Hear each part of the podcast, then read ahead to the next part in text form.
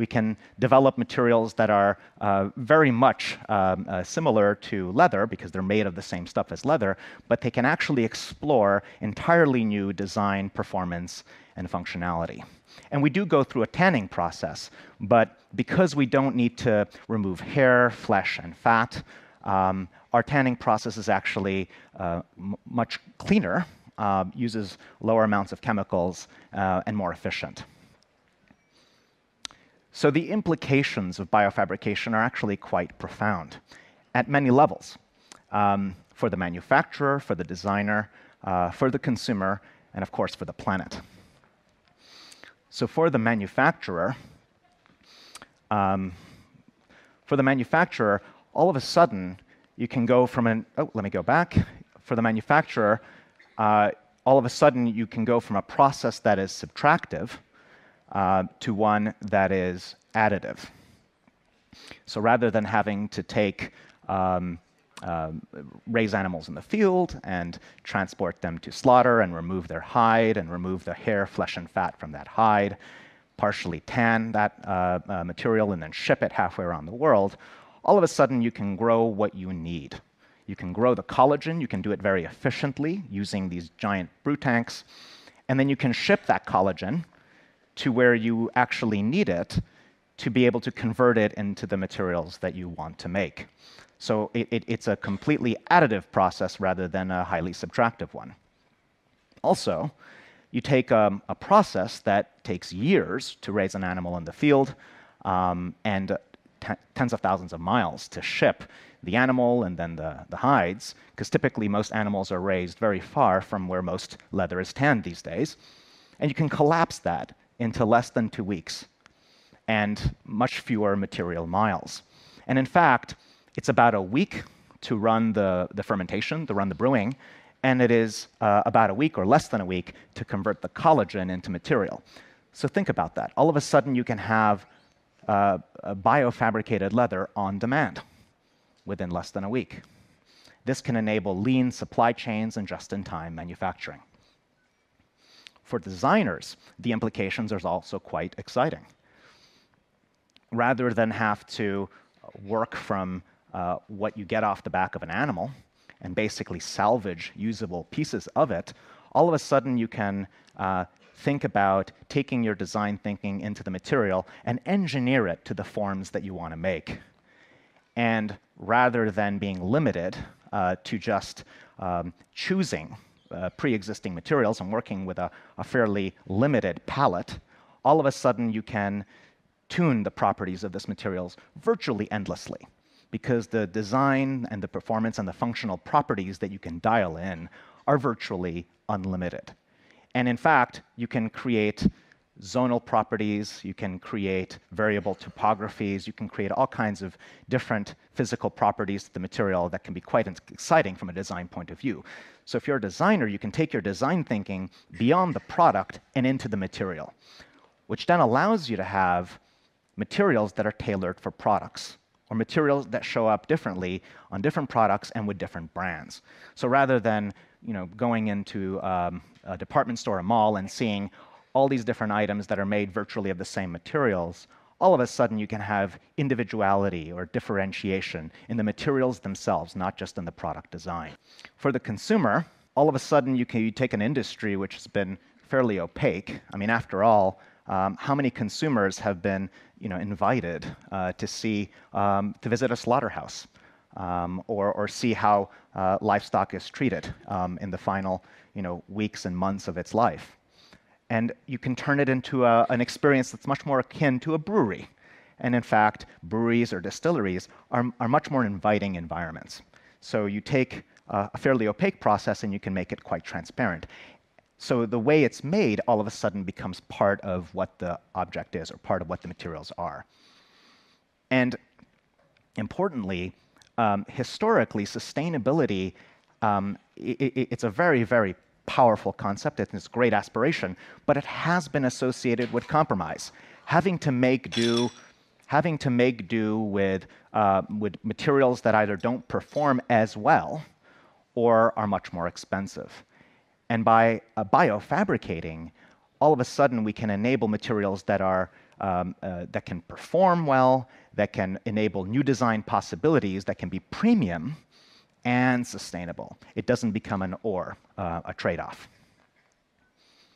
And then, of course, for the planet, um, rather than being, we can think beyond the resource limits of this planet. Because after all, livestock is one of the largest users of land, uh, water, and one of the biggest contributors of greenhouse gas emissions. So if we can make leather materials without having to rely on livestock, that's a breakthrough. And of course, rather than making this wonderful material of leather from sentient life, all of a sudden we can make this material with life um, and not have to exploit sentient life to do it. So, biofabrication is a fairly new concept. It's manifesting itself in uh, leather materials and silk and other materials. But as you can see, there's multiple layers to this. So, how do we explain this? What do we call this? This is something we've been wrestling with at Modern Meadow. And people have been asking us uh, for years now, what are you going to call it? Um, and you know, Modern Meadow biofabricated leather materials just doesn't roll off the tongue. So, very excited to share with you that this fall, uh, we finally gave our baby a name. Um, and we decided to call it, oh, can we go back? To call it Zoa. Now, why Zoa? Zoa derives from the Greek term zoe, which means life. And you might have heard this term in, in, in other words like zoo, or if you've ever talked to a zoologist, or you, you might have read about or learned about protozoa or hydrozoa or metazoa. It is basically a very powerful concept to be able to celebrate life and to be able to grow materials with life. And so that's very much what we wanted to capture with these materials. Biofabrication is about celebrating life. It also helps that the middle name of my oldest daughter is Zoe. So, uh, so let me show you examples of Zoa. This is Zoa. And as you can see, it comes in many forms. It's a world of materials. This is an example of Zoa uh, that's made in a sheet form, and it, and, and it has a natural grain to it. Um, but because we um, are assembling these materials in entirely new ways, we can also tan it in a liquid form. And we can, we can work with it in a liquid form. So just think about it liquid leather. So, this is an example of, of Zoa that we've worked with in a liquid form. And if you can work with it in a liquid form, all of a sudden it enables not just new materials, but new construction possibilities. So, we, this is an example of us taking two different fabrics so we took a fabric and we cut a circle out of it, and then we took a, um, a, a, smaller circle made of a different fabric, and we joined them with Zoa in liquid form. So you can see that here Zoa is, is integrated with the outer fabric, spans a gap, and then is also integrated with the inner fabric. So it all of a sudden becomes a seam, a way of, of combining uh, textiles without stitching. And if you can work within liquid form, you know, you can assemble um, items without cutting or gluing. So this is an example of something made out of Zoa, um, where we didn't use any, we didn't cut and we didn't glue. Um, we just worked with Zoa in its liquid form. And if you can work with it in a liquid form, um, this was a provocation that we did to show that you can actually also spray it on. So this is an example of Zoa that was sprayed onto silk. So think about it, leather as a mist. And one of the other possibilities is that we can create all kinds of uh, patterns and, and, and, and, geometries.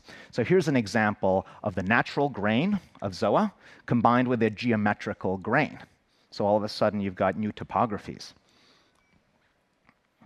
And um, here's an example of Zoa where we show, again, a different topography, and this idea that we can create zo zonal properties. So the way that the material can behave in one area is different than the way it can behave in another area.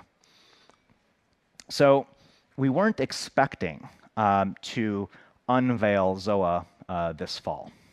We were expecting to show up for the first time with partners next year. But then earlier this year, we got a call from Paola Antonelli at the Museum of Modern Art and she asked if uh, we could make an item that could be included in the Items Is Fashion Modern exhibit. And as many of you know, when MoMA decides to do an exhibit on fashion, well, that's a very rare and special moment. They haven't done one in 70 years. So this was an opportunity we couldn't pass up. And when we were looking through the list of what are the items that we, we could reinterpret, because Paola had asked us to um, reinterpret an item as a prototype uh, for this exhibit, we wanted to go with an item that uh, you would not typically think of as being made of leather. And we wanted to go with an item that was not strongly associated with another brand. We wanted it to be a provocation of what are the new things you can do with a new material. So we picked uh, the graphic tee, the graphic t shirt, which, as many of you know, is the blank canvas of fashion, and it's also the garment of revolutionaries. So we very much wanted to embrace this idea that this is indeed a material revolution. So you can see this t shirt was made with Zoa, and what we did is we took a, a simple t shirt, we took it apart into pieces, and we used Zoa in its liquid form to reassemble the pieces and actually substituted cotton with mesh in a few areas. So you can see this is another example of not just Zoa working as a new material, but as a new uh, way of manufacturing. This t-shirt was reassembled without any stitching by, by having Zoa work in its liquid form. And then we also did a pop-up in Soho as an exhibit to show some of the design possibilities around Zoa in its liquid form. And this is something we intend to continue to educate the public about what biofabrication is and what are the design possibilities it can enable. Thanks for listening to the Business of Fashion podcast. If you like what you hear, please give us a rating and subscribe today. Don't forget to visit businessoffashion.com to learn more about BOF and everything that we do.